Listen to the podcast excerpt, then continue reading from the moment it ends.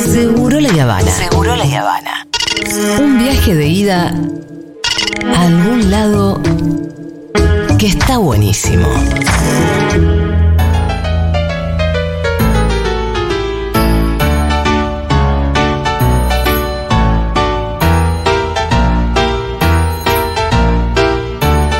Muy bien, sí. Ya estoy, ponerme los cuencos, boludo. Aparte el provocador ese me encendió. Ese. Me hizo bien igual. Me hace bien darme cuenta que hay hijos de puta del otro lado también. Porque yo asumo que son todos copados. No, ¿sabes qué no? No. Tenemos algunos topos por ahí metidos. No, yo te digo, me gusta el programa. Me molesta cuando manguean. No soy socio, no pienso serlo. Ah, mirá. Me importa un huevo si desaparecen. Ah. Me importa un huevo si desaparecen. Dijo así, ¿no, Diego? Sí, dijo así. ¿Qué hacías ahí? Además, es un show que le manda mensajes a todos los programas. Y manda mirá para mensajes. Arriba. A todos los programas. La siguió. ¿Y vos, Dieguito? Se fue de tono, así que toda la mierda. Lo tuve que... bloquear. Y sí, está bien. Le puse igual... Bueno, no voy a exponer esto, pero... Fue un buen cierre. Porque lo bloqueé... ¿Le cerraste los gestos? ¿Eso quiere decir? Cuando estaba escribiendo, lo bloqueé. ¡Ay, no pudo mandar su último mensaje! Amigo, lamentablemente no voy a llegar el mensaje. Te pido perdón. Che, vayamos a cosas lindas. Sí. Vos tenés un intendente... ¿De qué localidad se acaba de asociar? Una localidad que yo no conocía. Ya te digo, pará. ¿Le podemos mandar un beso al intendente? Sí, nos está invitando Dante Bowen, que es intendente, es un amigo de toda la vida. Me dice, che, me hicieron sentir culpable, me acabo de asociar. ¿Y sí? Dolavon, intendente de Dolavon. Dolavon, con B corta, sí. Creo que es en Rosario. Escríbenos, Dante, y contanos bien. Dale, porque es tu amigo, pero no tenés ni puta idea de dónde queda Dolavon. No, sí, creo que es en Rosario. No sé, él vivía acá en... Él vino allá. Nosotros militamos un tiempo juntos. Él militaba en el barrio Escapino. Es una villa que está cerquita de Ciudad Oculta. Ahí nos conocimos, construimos una amistad. Todo y después se volvió para su pueblo. Y al tiempo me dice, soy intendente. Del pueblo, hizo debe muchas ser una cosas. La localidad de Chubut. Ah, de Chubut. Nada que ver. Chubut, bueno, pero dice, compañero de Rosario, dice el boludo acá. Dante, vos pusiste ahí, ¿qué querés que te diga? Vos ponés Dante Bowen, compañero de Rosario, papá de Oliver y de Merlín, intendente de Dolavon. Y es en Chubut. No me vas a reír, Dante. Gaiman, buenas tardes. Una gran persona. Hola, Aldana Contreras, ¿cómo va? Oli, ¿cómo están? Bien, ¿vos cómo estás? Un paquete de pañales sale 5.000 pesos. ¿De verdad no podés poner 600 pesos por mes para asociarte? Y te diría que por eso no hagamos esa comparación. Hagamos la comparación con lo que sale un paquete de puchos. Sí, también. O una cerveza. No llegás. Que a mí no me gusta la de Prat-Gay, viste lo de las pizzas, pero la verdad. Sí. No estuvo tan mal Prat-Gay cuando abrió las pizzas. Más de 500 pesos un paquete de puchos. Ahí está, justo, mira. Te cuento una. Asóciense, mamarrachos. Mamarracho, me gusta. Contame una. Pará, que se me atravesó. Anabel Urti me manda una foto, una captura de pantalla del WhatsApp, que se ve que le manda un amigo. Vengo a hacer la tarea que me encomendó el Pitu, tenés que hacerte socio. Dejá de pagar la Nerfi y aportá a Futurock. Y me dice, ya logré el cometido, tienen un nuevo socio. Ahí va. Quiero exponer a mi madre. Ella está asociada, pero le digo a papá no. Me dice, son bienes gananciales. No, mamá. ¿Estás escuchando, Estela? No, Estela. Por favor. No. Dale. Las hermanas Contreras son todas socias, por supuesto. Pero falta ahí Guillermo, mi papá. Dale, pa. Guille. ¿Está escuchando? Sí, obvio, están todos escuchando. Bueno, están ávidos de escuchar la columna de Aldana Contreras. Sí, fue columna on demand. El otro día, no sé si te vas a acordar. Que yo me acuerdo, lo del hipotálamo. Me gusta porque se señala acá. Porque yo lo siento acá, cuando un sonidito me despierta en la noche y lo veo a Fede roncando en su séptimo sueño. La pared peluda, dijiste. La pared peluda. Sí, la espalda es una gran pared peluda. Eso. Bueno, vamos a hablar de cambios neurohormonales. Esta columna va a ser de embarazo y puerperio. Después vamos a hablar de más adelante en la crianza, porque me pareció interesante contar dónde empiezan esos cambios neurohormonales. Voy a hacer un pequeño disclaimer que me gusta hacer siempre. Sí. No me volví biologicista, solo que es importante conocer cómo funciona nuestro cuerpo frente a determinadas situaciones. Por supuesto que no somos solo biología y no somos solo fisiología, y ser madre no te, digamos, no surge únicamente por los cambios neurohormonales que va a tener tu cuerpo después de gestar, pero sí está bueno conocer un poquito de qué se trata esto. Lo neurohormonal tiene que ver justamente con esto, con cuestiones hormonales que impactan en las neuronas. Vieron que las hormonas las tenemos ya más asociadas al humor y a cómo estamos de ánimo. Uh-huh. Bueno, impactan también en las neuronas. Hay cambios concretos que se dan en el cerebro desde el embarazo. Si quieren, arrancamos.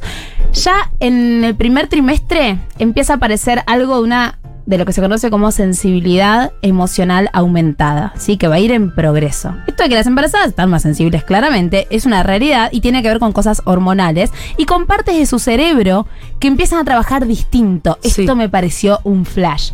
Por ejemplo, hay una parte en la amígdala, que es una parte del cerebro que está encargada de procesar las emociones, que se agranda durante el embarazo. Ajá. O sea, que estamos más sensibles porque efectivamente... sí. Percibimos más lo que nos pasa a nivel emocional. Después, se achica el hipocampo, que es la zona responsable de la memoria a corto plazo y de la regulación hormonal. Entonces te olvidas las cosas. Nos olvidamos de las cosas, claro. Y no podemos regular lo que nos pasa. Realmente lo que estamos viviendo es medio dramático, sea lo que sea. Vos sabés que yo me estoy acordando que yo estaba un poco más tarada. Sí. Tal vez en un buen sentido. A mí me costaba, embarazada, me costaba mucho ponerme a leer un libro de Hobsbawm, pero digamos.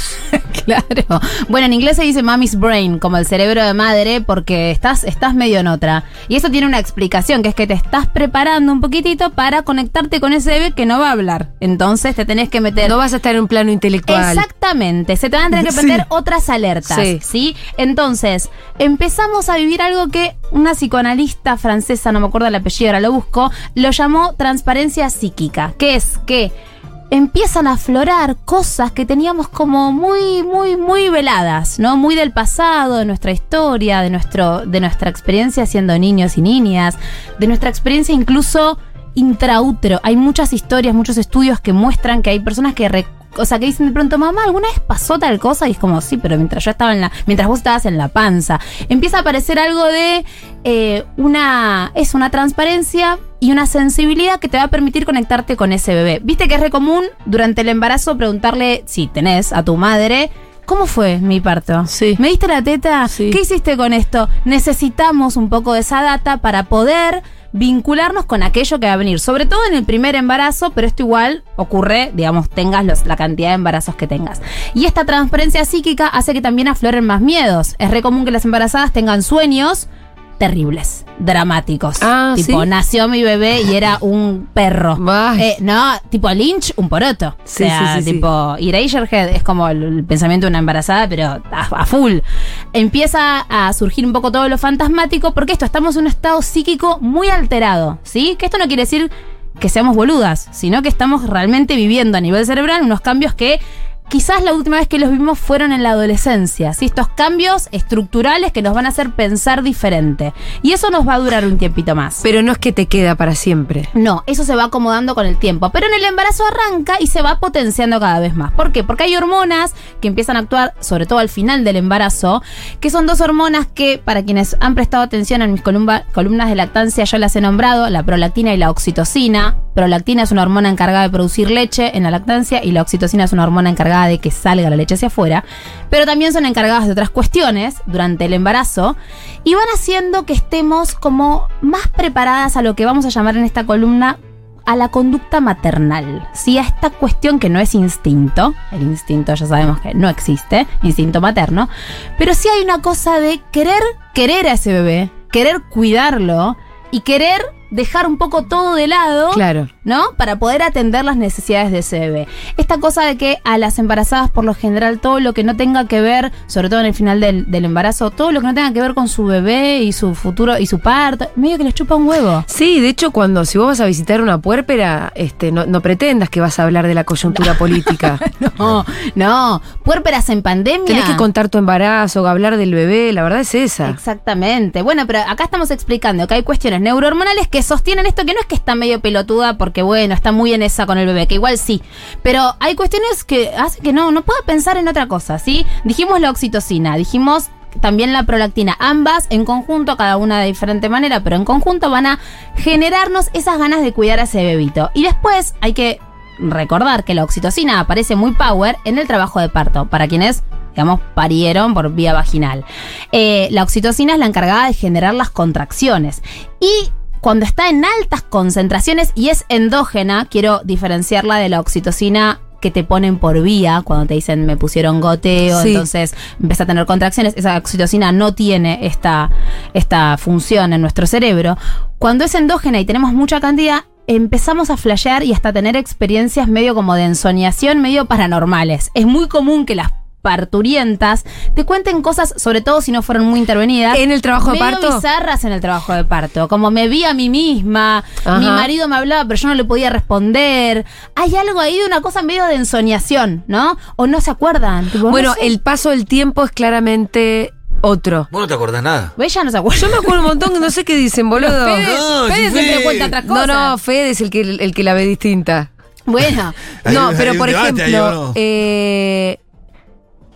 fue largo, ajá, y yo no lo recuerdo largo. Sí. Yo rompí bolsa a las 12 de la noche y Rita nació a las 11:20 de la mañana, es decir, hubo 12 horas. Un montonazo. Para mí fue rapidísimo. No te digo que rapidísimo, pero no, para nada siento que yo estuve 12 horas en un parto. De hecho, también hay un nivel de concentración en lo que vos tenés que resolver en ese momento. Exacto. Dice, bueno, ahora pujas. Y vos pujás. Y también unos niveles de dolor, porque las contracciones son un dolor casi bíblico, digamos.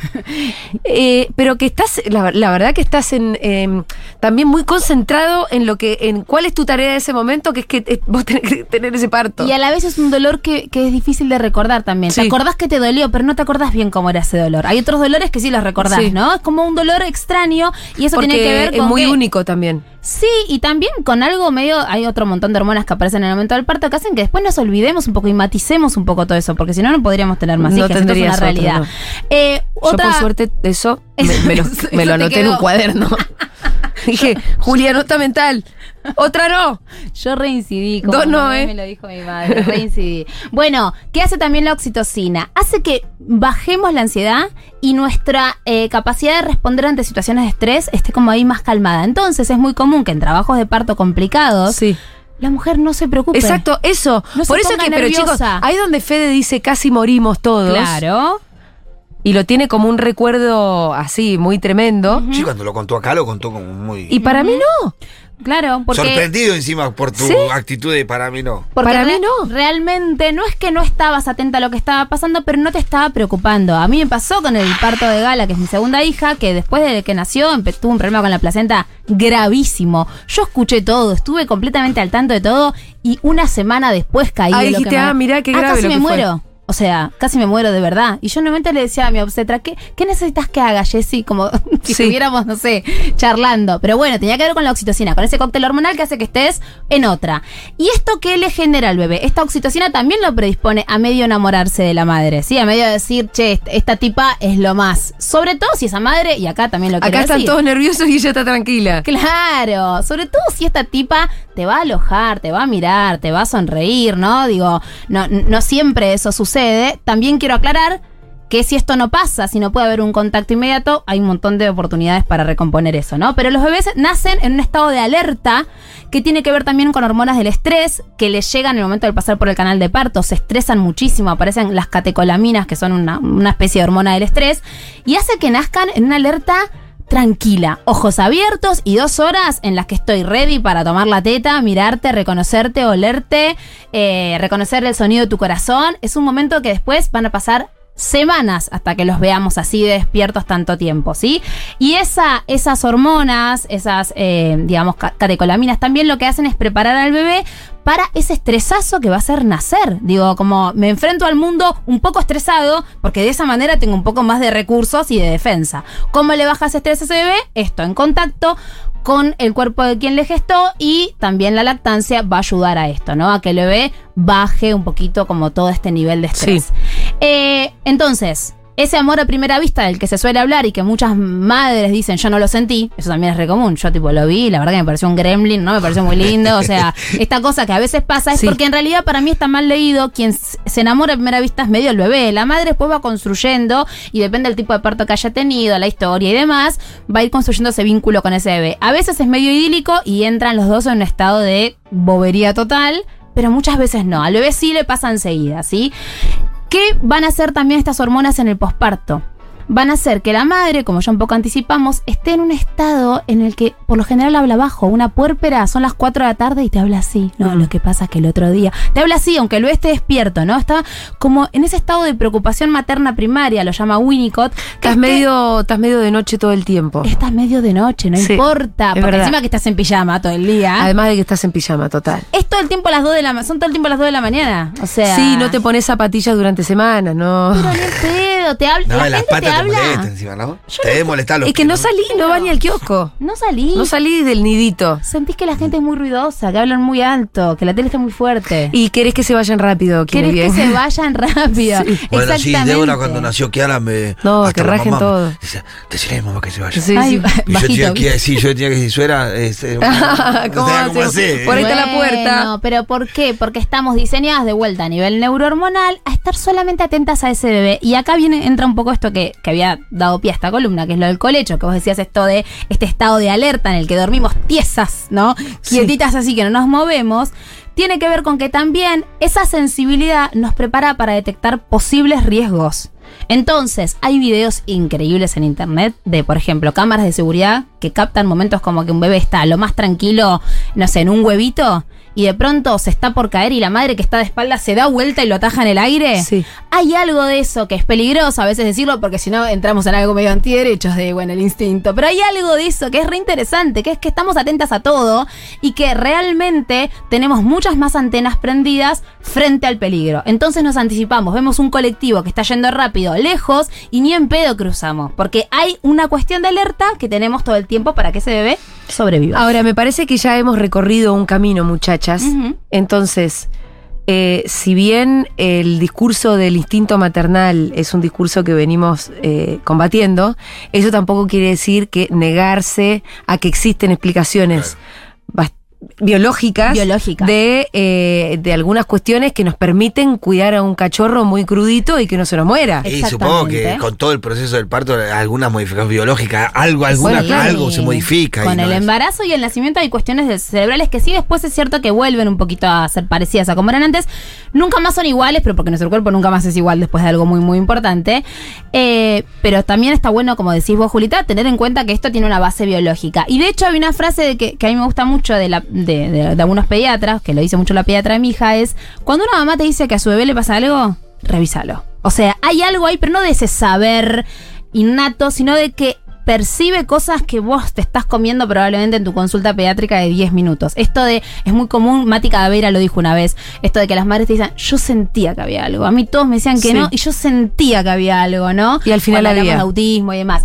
Y también con otras cuestiones. Llego al bebé porque esta tos es rara, es distinta, y el pediatra te lo minimiza y después alta neumonía. ¿Por qué? Porque hay una sensibilidad y hay una conexión de lo que le pasa a ese ser, que están bastante fusionaditos de entrada, que no se puede negar. ¿Sí? No se puede negar. Y ese estado es pasajero y después necesariamente vamos quitando la mirada de ese bebé y empezándola a poner o en las cosas que nos interesan, o en nosotras mismas, o en, no sé, la pareja si la tenemos. Y eso está bueno, vamos recuperando de vuelta un poco este cerebro que lo teníamos como apestado de bebitos, por suerte. Aldi, gracias. Bueno, de nada. Hay algunos mensajes colados entre los muchos mensajes.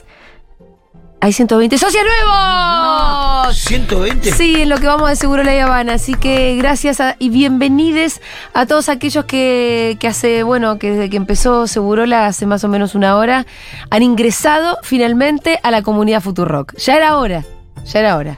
Pero ahora ya... ¿Cómo se sienten los socios nuevos? Después voy a querer que me manden sus mensajitos, por favor. ¿Cómo se sienten? Bueno, Aldi, gracias. Nos vemos el viernes que viene. Nos vemos el viernes.